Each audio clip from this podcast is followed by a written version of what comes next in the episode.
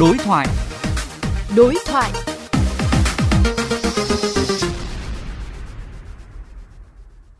Thưa quý vị, cơn sốt đất lần thứ tư khởi phát từ năm 2020 đến nay vẫn chưa có dấu hiệu hạ nhiệt, thậm chí đang tiếp tục lan rộng trên cả nước, dù Quốc hội, Chính phủ đã chỉ đạo các bộ ngành quyết liệt ngăn chặn. Ngoài những tác động từ quy hoạch, dịch bệnh hay xảo thuật của giới đầu cơ, liệu có bàn tay vô hình nào kích cho đất sốt lên? Và cần làm gì để đất không sốt đi sốt lại? Phóng viên VOV Giao thông phỏng vấn giáo sư Đặng Hùng Võ, nguyên Thứ trưởng Bộ Tài nguyên và Môi trường xung quanh câu chuyện này.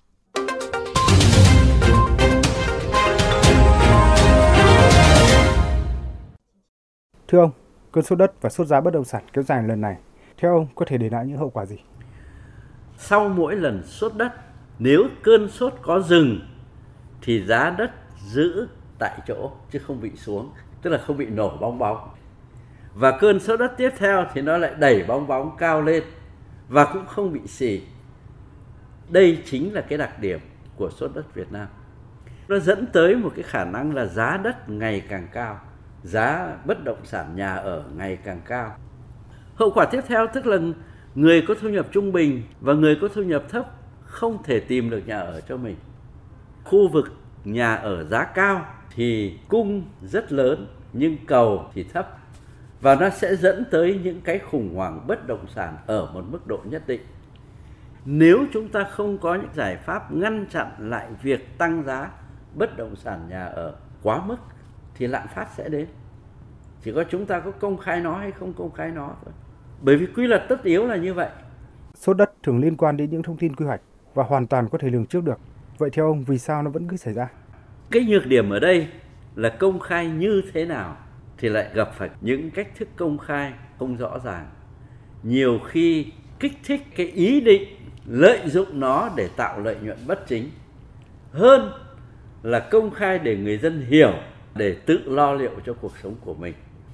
Quan trọng hơn là công cụ định giá đất hàng loạt của nhà nước và khung giá đất của chính phủ ở ta làm quá kém. Thậm chí còn có chủ định của nhà nước để giá đất tại đây thấp đi. Thế thì liệu có phải là có ý đồ tham nhũng hay không? Sự thực tôi muốn cắt nghĩa rất nhiều lần, nhưng mà không cắt nghĩa nổi. Các nước họ thường định giá đất như thế nào, thưa ông? Các nước họ có cái quy định là người ta không dùng khung giá đất và bảng giá đất để tính giá đất của nhà nước, mà người ta dùng một cái hệ thống được gọi là Kama, tức là hệ thống máy tính trợ giúp trong việc định giá đất của nhà nước. Và các cái dữ liệu về giá đất, về chuyển nhượng ở các nơi là được tập trung lại vào máy tính, và từ đấy thì người ta có thể tính toán được một cái giá trị gần đúng giá đất tại bất kỳ thời điểm nào, bất kỳ địa bàn nào, nhưng mà nó đảm bảo được tính chính xác khoảng 80% giá thị trường. Và người ta quan niệm 80% là được. Nó là cái giá mà kích thích cái đầu tư của con người. Thế nhưng mà ta thì là hoàn toàn ngược lại với cái xu thế của thế giới. Bên cạnh đó thì tôi còn cho một cái điều là nhà nước rất cần định giá đất hàng loạt trước quy hoạch và định giá đất hàng loạt sau quy hoạch. Định giá đất hàng loạt trước khi dự án được phê duyệt và định giá đất hàng loạt sau khi dự án được phê duyệt. Tất cả những cái đó rất quan trọng để chúng ta hiểu về những hành vi nào đang kích cho giá đất tăng. Nhưng ai sẽ làm việc đó? Các nước họ làm rất đơn giản. Họ giao những công việc đó cho khu vực ngoài nhà nước. Mà cụ thể, họ đưa Hiệp hội Định giá Quốc gia lên vị trí khá cao. Họ tạo cho nó thậm chí kể cả quyền lực về việc công bố các định giá viên nào có chất lượng đến đâu, rồi đạo đức của từng định giá viên, nhóm nào ở quãng nào, vân vân. Thế nhưng mà ta thì vốn vẫn không sử dụng được tốt các cái tổ chức ngoài nhà nước. Tất cả mọi việc nhà nước làm, mà nhà nước làm thì đôi khi không chính xác và không ai kiểm soát được cả. Đối phó với cơn sốt đất, nhiều địa phương đã bắt đầu siết phân lô bán nền. Theo ông, có thể kỳ vọng gì vào giải pháp này? Cấm chia lô bán nền đối với đất nông nghiệp, đất rừng, đất vườn là câu chuyện thừa. Chúng ta chỉ cần gọi là thực hiện đúng quy định của pháp luật về chia lô bán nền. Nhưng một cái vấn đề thứ hai tôi muốn bàn tới là chúng ta có nên để cơ chế chia lô bán nền tiếp tục như hiện nay đối với đất ở hay không? Đây là một trong những cái nhược điểm rất lớn của luật đất đai 2013. Tôi cho rằng chúng ta nên học tập kinh nghiệm của các nước. Họ chỉ dùng cơ chế chia lô bán nền phục vụ các dự án xã hội. Họ yêu cầu cấm đưa chia lô bán nền vào mục đích thương mại. Tôi cho thế là đúng nhất.